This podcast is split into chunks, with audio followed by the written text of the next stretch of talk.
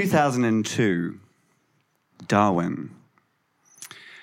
I'm sitting on a swing and I'm wearing a uh, 60s retro auburn flip wig, a um, sheer and shimmering aqua caftan bra, hot pants, and a ostentatious pair of sparkling shoes.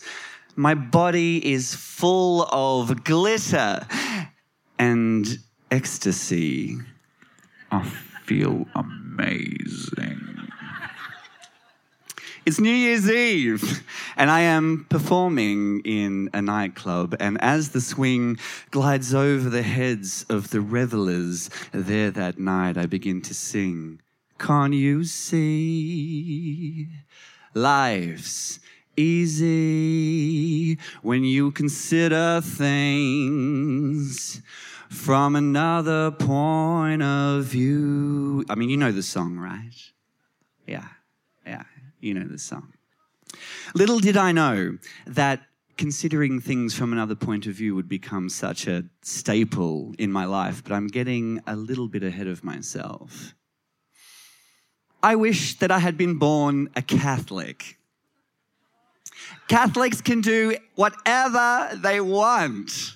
I mean, they don't own exclusive rights to the whole guilt thing. And besides, they've got the confessional, They've got penance, so you can be the most perfectly pious or the most wretchedly belligerent person. And there's a space for you in the endlessly open arms of the universal Catholic Church. Protestants, on the contrary,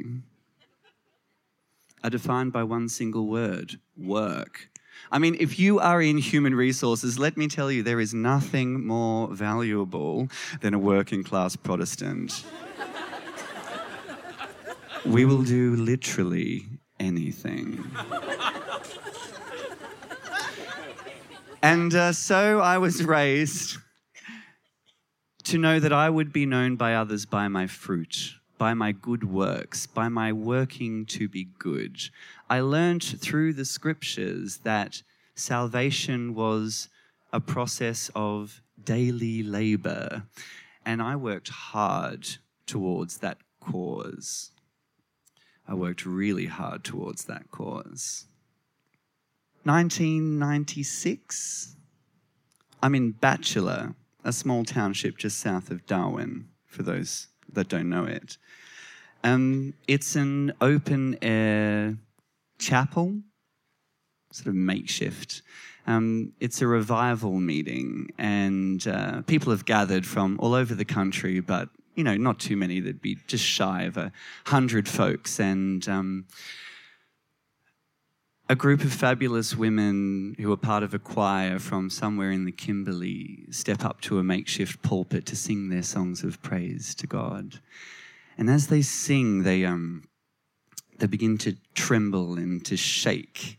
And uh, uh, the atmosphere in the room is, is quite thick, and they're singing and they're shaking, and I can see that a number of these women start to fall to the floor. And when they hit the floor, it's like the room just is full of electricity. And as they're singing, shaking, and falling, one by one, members of the audience too have fell to their knees, trembling beneath the power of an almighty deity. And a, um, an old cowboy rises up to the pulpit to uh, address the crowd. And uh, he says, This thing that we feel tonight, it's a mighty spirit wind, and it's been blowing through the desert and the regional places that the nation has forgotten. And that very wind was coming from those forgotten places and was about to sweep through the towns and the cities. And we were bearing witness to that tonight. He said that the souls of men were like sheaves of wheat bowing before that mighty spirit wind. He said, There's power in the blood the power of God to stand at the edge of time and call men forward. And for those of us who had ears to hear that night, we too were being called. And if we said yes, He would make us harvesters of souls. And with a fire in His eyes, He pointed His finger toward me and He said, How will you respond to that calling? trembling on my knees, feeling the weight of the power of Almighty God, I said, Lord, send me. I submit my life to your will. Let the wind of your spirit fill my lungs that the words of my mouth might heal the hearts of the broken. Send me.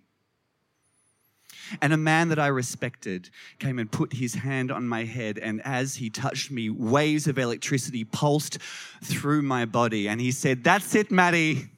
From now on, no more school. From now, the ministry.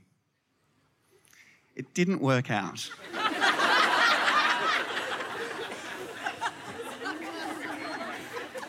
but nonetheless, for the next five years, I gave myself completely to service of the church and the poor and needy.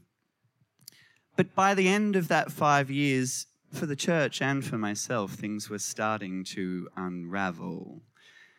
And at 22, and I've said it before, I came out of the closet and fell on to the floor and I wore high heels and makeup and dresses and more, and I danced for the boys like a queen and a whore.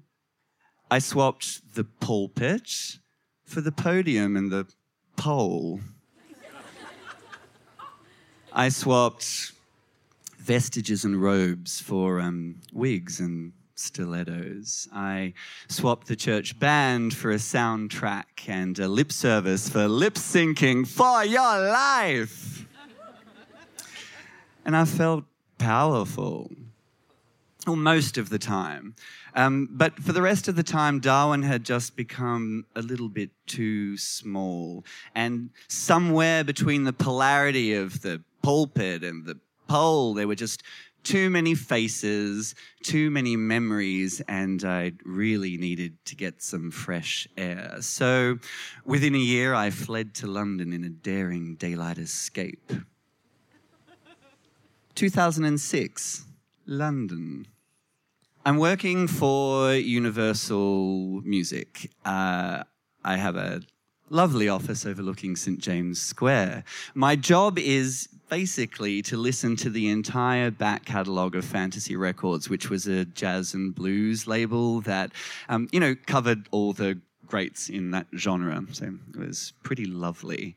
Um, I had applied to uh, commence a degree in philosophy and theology. And, you know, I really wanted to do that work, you know, unpack uh, or, or develop a kind of toolkit to deconstruct and really contend with those big ideas and sort of make sense of those dogmatic days of my youth.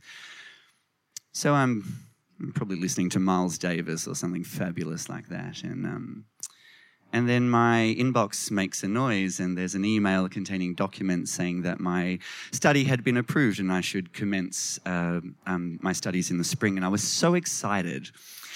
And then all of a sudden, this just one terrifying thought came into my brain, which paralyzed me with fear because, like, holy shit, I've just decided to go and study the Bible for three years? Like, what am I thinking? And what if, in trying to contend with those structures and those ideas, they once again contend with me? Like, am I even strong enough for that? I mean, it's, it's not like I had been living a religious life. I mean, I left those structures behind many, many, many years before. But there's something about when you grow up with that as a scaffold around you that it, in some way, it writes itself into your body.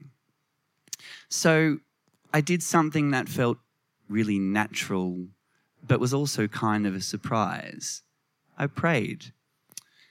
I sat there at my desk and I closed my eyes and I lifted my head to heaven and I said, Lord, grant me the faith not to believe in you anymore. And, in that moment, it, it wasn't forever, but in that moment, everything just disappeared, like just like just like that. And I knew that everything was going to be okay. So perhaps I'm more of a Catholic than I thought I was.